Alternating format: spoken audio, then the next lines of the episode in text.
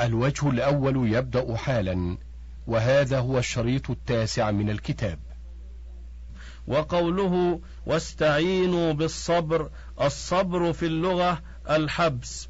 وصبرت نفسي على الشيء حبستها ومنه قول عنترة فصبرت عارفة لذلك حرة ترسو إذا نفس الجبان تطلع.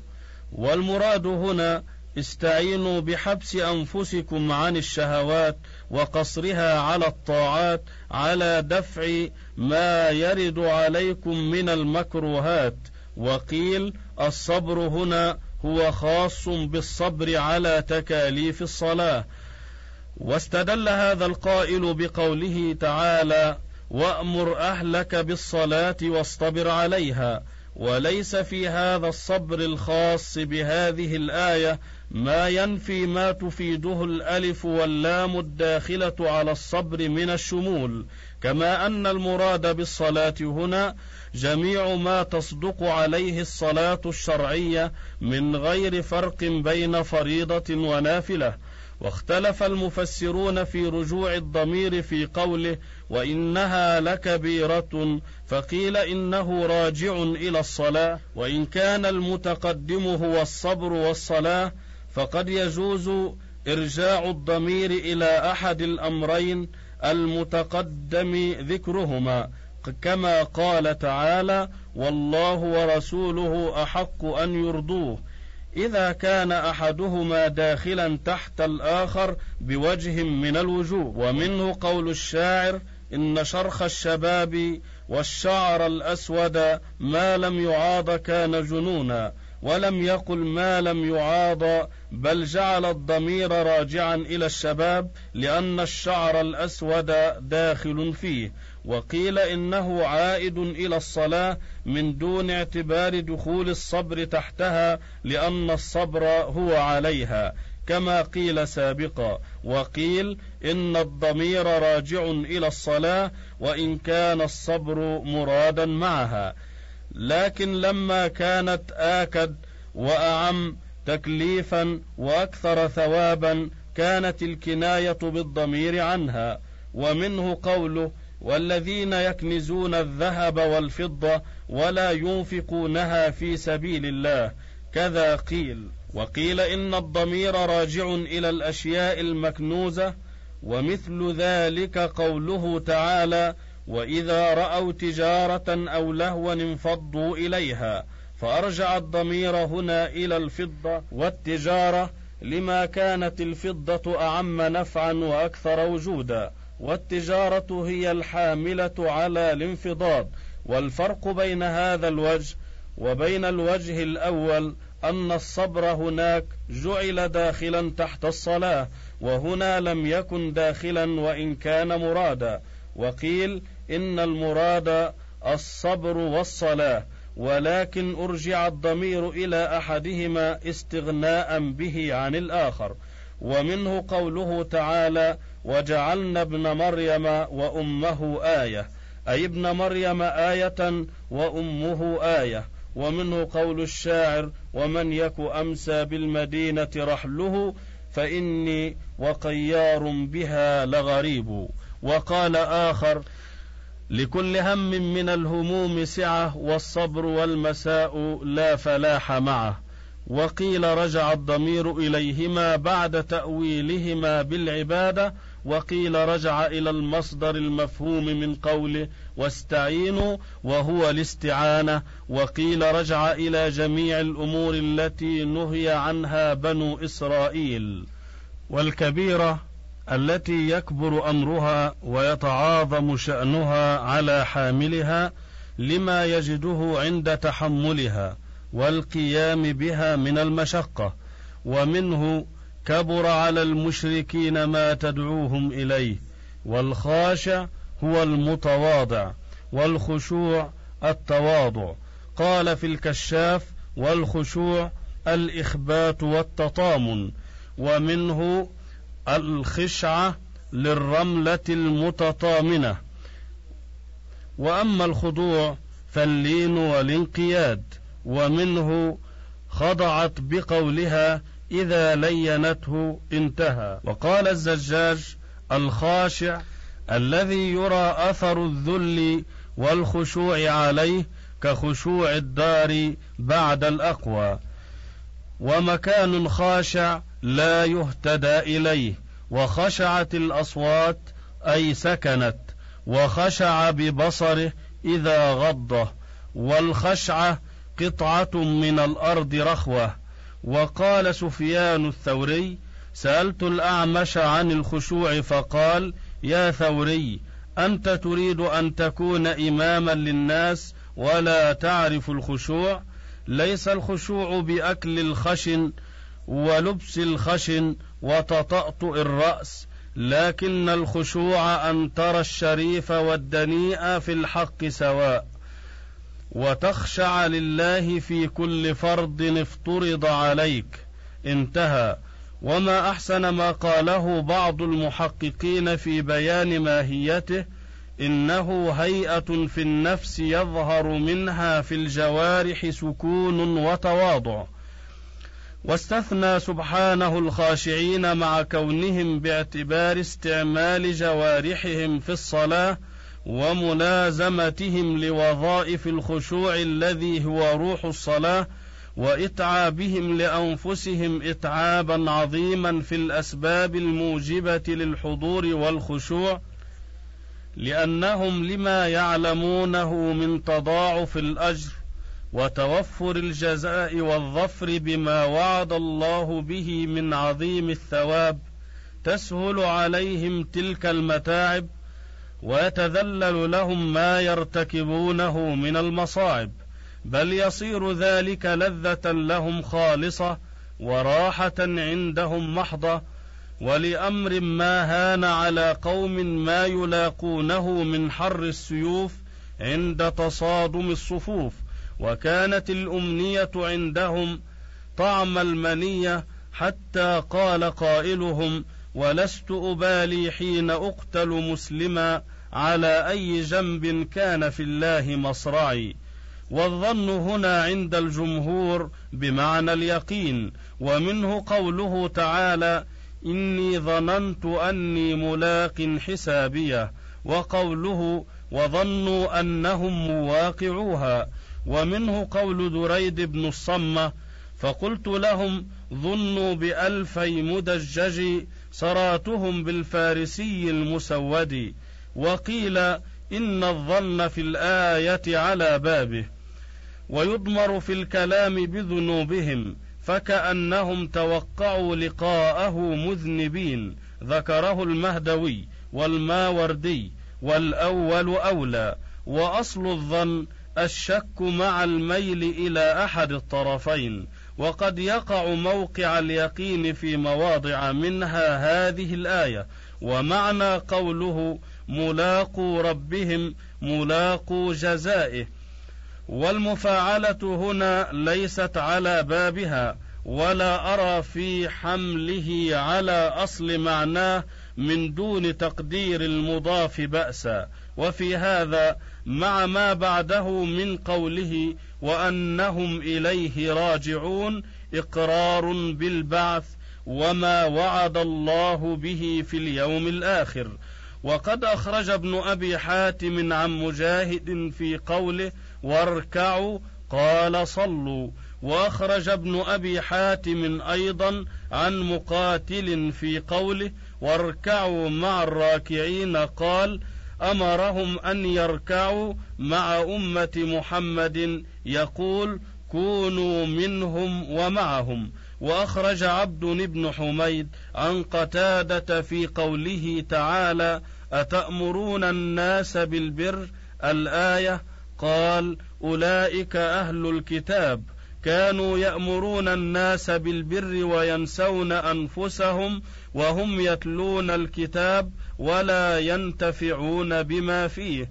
وأخرج الثعلبي والواحدي عن ابن عباس قال نزلت هذه الآية في يهود أهل المدينة. كان الرجل منهم يقول لصهره ولذي قرابته ولمن بينه وبينه رضاع من المسلمين؟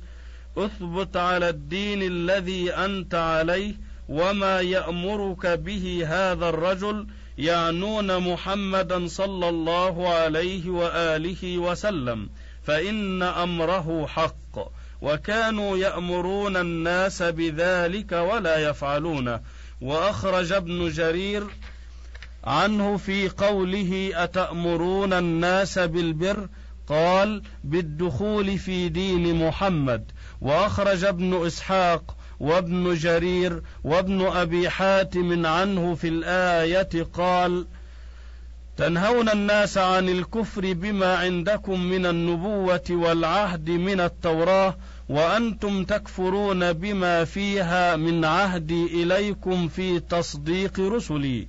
وأخرج عبد الرزاق وابن أبي شيبة وابن جرير والبيهقي عن أبي الدرداء في الآية قال لا يفقه الرجل كل الفقه حتى يمقت الناس في ذات الله ثم يرجع إلى نفسه فيكون لها أشد مقتا وأخرج أحمد وابن أبي شيبة وعبد بن حميد والبزار وابن المنذر وابن أبي حاتم وأبو نعيم في الحلية وابن حبان وابن مردويه والبيهقي عن أنس قال قال رسول الله صلى الله عليه وآله وسلم رأيت ليلة أسري بي رجالا تقرض شفاههم بمقاريض من نار كلما قرضت رجعت فقلت لجبريل من هؤلاء؟ قال هؤلاء خطباء من أمتك كانوا يأمرون الناس بالبر وينسون أنفسهم وهم يتلون الكتاب أفلا يعقلون.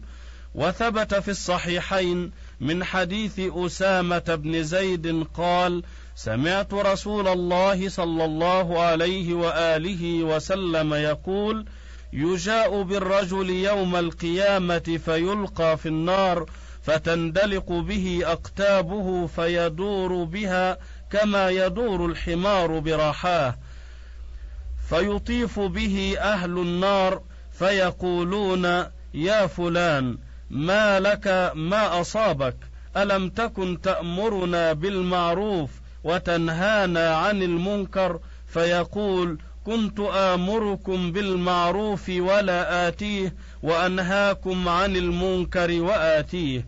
وفي الباب أحاديث منها عن جابر مرفوعا عند الخطيب وابن النجار وعن الوليد بن عقبة مرفوعا عند الطبراني والخطيب بسند ضعيف وعند عبد الله بن أحمد في زوائد الزهد عنه موقوفا ومعناها جميعا أنه يطلع قوم من أهل الجنة على قوم من أهل النار فيقولون لهم بما دخلتم النار وإنما دخلنا الجنة بتعليمكم قالوا إنا كنا نأمركم ولا نفعل وأخرج الطبراني والخطيب في الاقتداء والأصبهاني في الترغيب بسند جيد عن جندب بن عبد الله قال قال رسول الله صلى الله عليه وآله وسلم مثل العالم الذي يعلم الناس الخير ولا يعمل به كمثل السراج يضيء للناس ويحرق نفسه. وأخرج ابن أبي شيبة وعبد الله بن أحمد في زوائد الزهد عنه نحوه وأخرج الطبراني والخطيب في الاقتضاء عن أبي برزة مرفوعا نحوه. وأخرج ابن قانع في معجمه والخطيب في الاقتضاء عن سليك مرفوعا نحوه. وأخرج ابن سعد وابن أبي شيبة وأحمد في الزهد عن أبي الدرداء قال ويل للذي لا يعلم مرة ولو شاء الله لعلمه. وويل للذي يعلم ولا يعمل سبع مرات. وأخرج أحمد في الزهد عن عبد الله بن مسعود مثله. وما أحسن ما أخرجه ابن مردويه والبيهقي في شعب الإيمان وابن عساكر عن ابن عباس أنه جاءه رجل فقال يا ابن عباس إني أريد أن آمر بالمعروف وأنهى عن المنكر. قال أو بلغت ذلك؟ قال أرجو. قال فإن لم تخش أن تفتضح بثلاثة أحرف في كتاب الله فافعل. قال وما هن؟ قال قوله عز وجل أتأمرون الناس بالبر وتنسون أنفسكم؟ أحكمت هذه الآية؟ قال لا. قال فالحرف الثاني قال قوله تعالى لم تقولون ما لا تفعلون؟ كبر مقتا عند الله أن تقولوا ما لا تفعلون. أحكمت هذه الآية؟ قال لا. قال فالحرف الثالث قال قول العبد الصالح شعيب ما أريد أن أخالفكم إلى ما أنهاكم عنه. أحكمت هذه الآية؟ قال لا. قال فابدأ بنفسك. وأخرج عبد بن حميد عن قتادة في قوله تعالى واستعينوا بالصبر والصلاة. قال إنهما معونتان من الله فاستعينوا بهما. وقد أخرج ابن أبي الدنيا في كتاب الصبر وأبو الشيخ في الثواب والديلمي في مسند الفردوس عن علي قال قال رسول الله صلى الله عليه وآله وسلم الصبر ثلاثة فصبر على المصيبة وصبر على الطاعة وصبر عن المعصية. وقد وردت أحاديث كثيرة في مدح الصبر. والترغيب فيه والجزاء للصابرين. ولم نذكرها هنا لأنها ليست بخاصة بهذه الآية بل هي واردة في مطلق الصبر. وقد ذكر السيوطي في الدر المنثور ها هنا منها شطرا صالحا. وفي الكتاب العزيز من الثناء على ذلك والترغيب فيه الكثير الطيب. وأخرج أحمد وأبو داود وابن جرير عن حذيفة قال كان النبي صلى الله عليه وآله وسلم إذا حزبه أمر فزع إلى الصلاة. وأخرج أحمد والنسائي وابن حبان عن صهيب عن النبي صلى الله عليه وآله وسلم قال كانوا يعني الأنبياء يفزعون إذا فزعوا إلى الصلاة.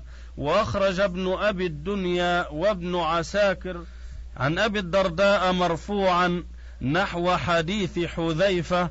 وأخرج سعيد بن منصور وابن المنذر والحاكم والبيهقي في شعب الإيمان عن ابن عباس أنه كان في مسير له فنعي إليه ابن له فنزل فصلى ركعتين ثم استرجع فقال فعلنا كما أمرنا الله فقال واستعينوا بالصبر والصلاة. وقد روى عنه نحو ذلك سعيد بن منصور وابن جرير وابن المنذر والبيهقي لما نعي إليه أخوه قثم. وقد روي نحو ذلك عن جماعة من الصحابة والتابعين وأخرج ابن جرير عن الضحاك في قوله وإنها لكبيرة قال لثقيلة. وأخرج ابن جرير وابن أبي حاتم عن ابن عباس في قوله إلا على الخاشعين قال المؤمنين حقا.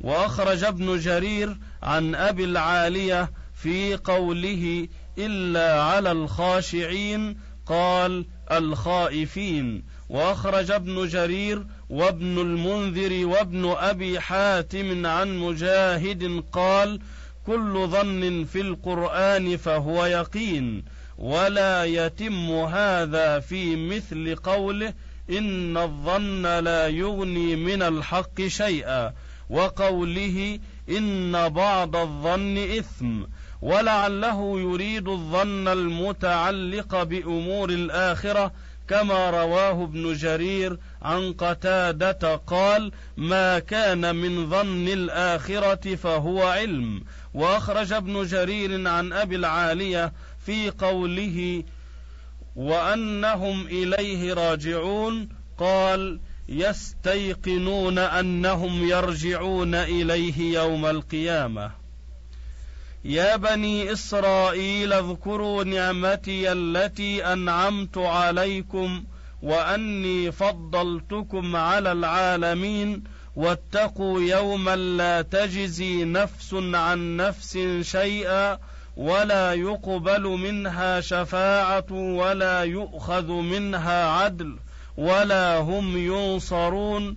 واذ نجيناكم من ال فرعون يسومونكم سوء العذاب يذبحون ابناءكم ويستحيون نساءكم وفي ذلكم بلاء من ربكم عظيم واذ فرقنا بكم البحر فانجيناكم واغرقنا ال فرعون وأنتم تنظرون قوله يا بني إسرائيل اذكروا نعمتي التي أنعمت عليكم قد تقدم تفسيره وإنما كرر ذلك سبحانه توكيدا للحجة عليهم وتحذيرا لهم من ترك اتباع محمد صلى الله عليه وآله وسلم. ثم قرنه بالوعيد وهو قوله واتقوا يوما وقوله وأني فضلتكم معطوف على مفعول اذكروا أي اذكروا نعمتي وتفضيلي لكم على العالمين. قيل المراد بالعالمين عالم زمانهم وقيل على جميع العالمين بما جعل فيهم من الأنبياء. وقال في الكشاف على الجم الغفير من الناس كقوله باركنا فيها للعالمين. يقال رأيت عالما من الناس يراد الكثرة. انتهى. قال الرازي في تفسيره وهذا ضعيف لأن لفظ العالم مشتق من العلم وهو الدليل. وكل ما كان دليلا على الله كان علما وكان من العالم وهذا تحقيق قول المتكلمين. العالم كل موجود سوى الله وعلى هذا لا يمكن تخصيص لفظ العالم ببعض المحدثات انتهى. وأقول هذا لاعتراض ساقط. أما اولا فدعوى اشتقاقه من العلم لا برهان عليه. وأما ثانيا فلو سلمنا صحة هذا الاشتقاق كان المعنى موجودا بما يتحصل معه مفهوم الدليل على الله الذي يصح إطلاق اسم العلم عليه. وهو كائن في كل فرد من أفراد المخلوقات التي يستدل بها على الخالق. وغايته أن جمع العالم يستلزم أن يكونوا مفضلين على أفراد كثيرة من المحدثات وأما أنهم مفضلون على كل المحدثات في كل زمان فليس في اللفظ ما يفيد هذا ولا في اشتقاقه ما يدل عليه. وأما من جعل العالم أهل العصر فغايته أن يكونوا مفضلين على أهل عصور لا على أهل كل عصر فلا يستلزم ذلك تفضيلهم على أهل العصر الذين فيهم نبينا صلى الله عليه وآله وسلم ولا على ما بعده من العصور. ومثل هذا الكلام ينبغي استحضاره عند تفسير قوله تعالى إذ جعل فيكم أنبياء وجعلكم ملوكا وآتاكم ما لم يؤت أحدا من العالمين. وعند قوله تعالى ولقد اخترناهم على علم على العالمين وعند قوله تعالى إن الله اصطفى آدم ونوحا وآل إبراهيم وآل عمران على العالمين فإن قيل إن التعريف في العالمين يدل على شموله لكل عالم قلت لو كان الأمر هكذا لم يكن ذلك مستلزما لكونهم أفضل من أمة محمد صلى الله عليه وآله وسلم. لقوله تعالى كنتم خير أمة أخرجت للناس فإن هذه الآية ونحوها تكون مخصصة لتلك الآيات وقوله واتقوا يوما أمر معناه الوعيد وقد تقدم معنى التقوى والمراد باليوم يوم القيامة أي عذابه وقوله لا تجزي نفس عن نفس شيئا في محل نصب صفة ليوم والعائد محذوف.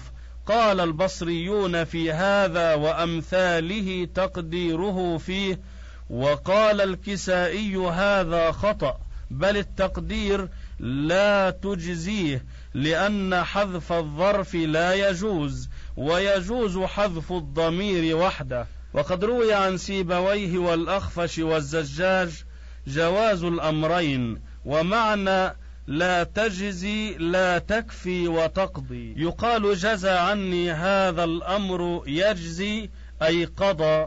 واجتزأت بالشيء أجتزي أي اكتفيت. ومنه قول الشاعر فإن الغدر في الأقوام عار وإن الحر يجزي بالكراع. والمراد أن هذا اليوم لا تقضي نفس عن نفس شيئا. ولا تكفي عنها ومعنى التنكير التحقير أي شيئا يسيرا حقيرا وهو منصوب على المفعولية أو على أنه صفة مصدر محذوف أي جزاء حقيرا والشفاعة مأخوذة من الشفع وهو الإثنان. تقول استشفعته أي سألته أن يشفع لي. أن يضم جاهه إلى جاهك عند المشفوع إليه ليصل النفع إلى المشفوع له. وسميت الشفعة شفعة لأنك تضم ملك شريكك إلى ملكك. وقد قرأ ابن كثير وأبو عمرو تقبل بالمثناه الفوقية لأن الشفاعة مؤنثة. وقرأ الباقون بالياء التحتية لأنها بمعنى الشفيع. قال الأخفش الأحسن التذكير.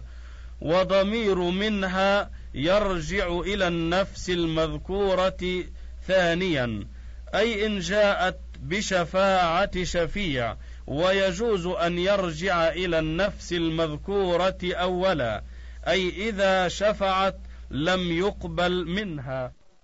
والعدل بفتح العين الفداء وبكسرها المثل.